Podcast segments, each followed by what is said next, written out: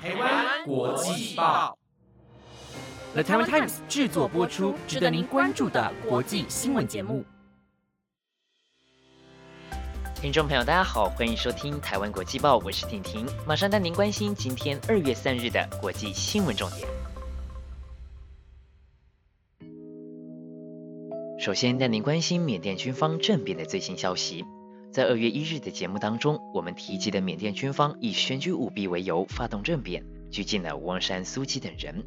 因此，脸书专业缅甸公民不服从运动就宣布，七十家分布在全国三十个城镇的医院和医疗部门，从二月三日，也就是今天开始罢工，借此来抗议军事政变。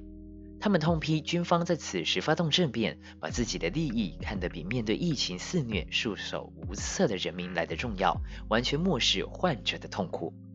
根据统计，新冠病毒在缅甸造成了三千多人死亡，是东南亚国家当中名列前茅的。这时候发动政变，无疑是让疫情更加的雪上加霜。而说到疫情呢，之前在节目以及 IG 粉丝专业上提及到的台裔纽约市长参选人杨安泽，在今天也表示自己确诊了新冠病毒，将进行隔离。目前症状轻微，会尽可能的参与线上活动。杨安泽的竞选团队一名成员在一月十九日时确诊感染新冠病毒，在团员确诊后，杨安泽停止了自己的竞选活动，并进行了三次的检测，结果都为阴性，直到二十七日才重启了竞选活动的行程，前往曼哈顿拜访多个商家和政府楼住户，并举行记者会。但在二月二日再次检测时却为阳性，确诊了新冠病毒。目前，他的团队正在尽可能通知所有密切接触者，要求所有参与活动成员至少每周检测一次。最近有许多在多次检测后才确诊的案例。婷婷提醒各位，出门还是要戴好口罩，保持自己的卫生。只有大家都做到了保护自己、保护他人的动作，才能将病毒传播的几率降到最低。接下来带您关心美国政府的最新消息。美国参议院于当地时间周二批准古巴出生的马约卡斯担任国土安全部长，成为第一位主掌国土安全部的拉丁裔。另外，参议院也以八十六票赞成对十三票不赞成的结果，批准了前印第安纳州南本德市长布塔朱吉担任运输部长，成为美国第一位公开同性恋身份的部长。布塔朱吉也在 Twitter 上发文表示，对于参议院今天的投票结果感到荣幸和谦卑，他要准备开始工作了。相信有许多人都听过特斯拉这个品牌，但你知道特斯拉执行长马斯克也创办了一家太空探索技术公司 SpaceX 吗？SpaceX 是美国一家民营航太制造商和太空运输公司，由企业家马斯克于2002年创办。目标是降低太空运输的成本，并进行火星殖民。在美国时间二月二日时，SpaceX 编号 Serial Number Nine，简称 SN9 的下一代火箭新建原型机升空进行高空试飞，却步上 SN8 新建后尘，再度因为降落失败而发生爆炸。整个过程约六分半钟。而降落失败的原因是因为其中一具引擎疑似没有点火启动，导致 SN9 翻转并准备降落时转过头触地爆炸。不过 SpaceX 工作人员也表示，虽然最后降落爆炸了，但公司已经有收集到重要的数据，他们必须在降落的阶段更努力。也请大家记得，这只是试飞。另外，SpaceX 已经做好 SN10 新建。S N 九发射时，S N 十也在发射台上待命，预计本月稍晚发射。如果能够一举成功，也许我们离殖民火星的那一天就会更加的接近。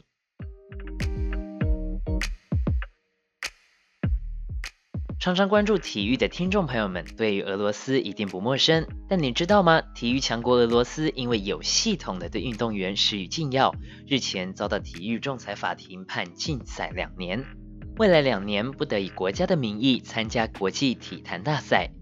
而由于俄罗斯与反禁药组织都决定不再上诉，这项禁令的期限将从去年十二月十六日宣布时到二零二二年十二月十六日。俄罗斯将确定无法出席延赛到今年夏天的东京奥运与帕运，以及二零二二年二月的北京冬季奥运。不过，虽然禁令期间，俄罗斯在国际体育比赛不得使用国旗及国歌，但俄罗斯的选手若未涉及禁药问题，依然可以以个人的身份参赛。因此，喜欢俄罗斯选手的听众朋友们，还是有机会可以在运动场上看到他们尽情的挥洒汗水。你喜欢吃日本的鸡蛋吗？从去年十一月日本蛋鸡场爆发 H5 禽流感后，鲜蛋及禽鸟就禁止进入台湾。经过了三个月，禽流感疫情更蔓延到日本第一大鸡蛋产地茨城县，因此扑杀了八十四万只鸡。这是日本第十七个发生禽流感的县。根据统计，茨城县鸡蛋产量是日本第一，占日本国内百分之九，年产约二十三点四万吨。对于爆发禽流感疫情，慈神仙表示，目前其他的养鸡场并没有异常，暂时不会影响到日本鸡蛋的价格。不过，如果禽流感疫情持续的蔓延，听众朋友们想要吃日本鸡蛋，就还得再等等了。科技的进步总是可以为人类带来意想不到的结果。你听过 3D 列印吗？3D 列印主要是一个不断添加的过程。在电脑控制下层叠原材料，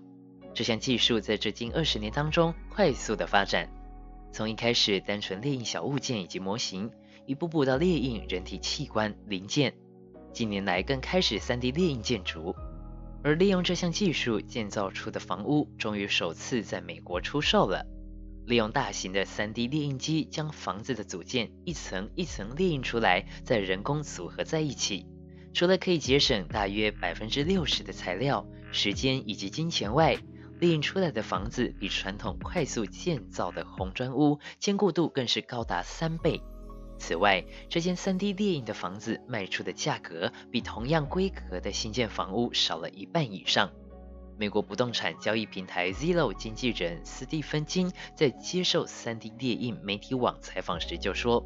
这套房子的售价为解决房价危机这条道路迈出了重要的一步。在这边，婷婷也是乐观其成的。如果可以更便利的建造出房子，价格也能够更便宜的话，何乐而不为呢？本节目由 The Taiwan Times 制作播出，每周一到周五晚间十点将为您带来当天的国际新闻重点。点击关注、订阅台湾国际报，并给予五星好评，您将不会错过我们精彩的节目。另外，今天所提到的台裔纽约市长参选人杨安泽，以及特斯拉执行长马斯克，都在我们台湾国际报的 IG 粉丝专业有详细的介绍，有兴趣的听众朋友也可以去看看哟。以上就是今天的节目内容，我是婷婷，我们明天见喽，拜拜。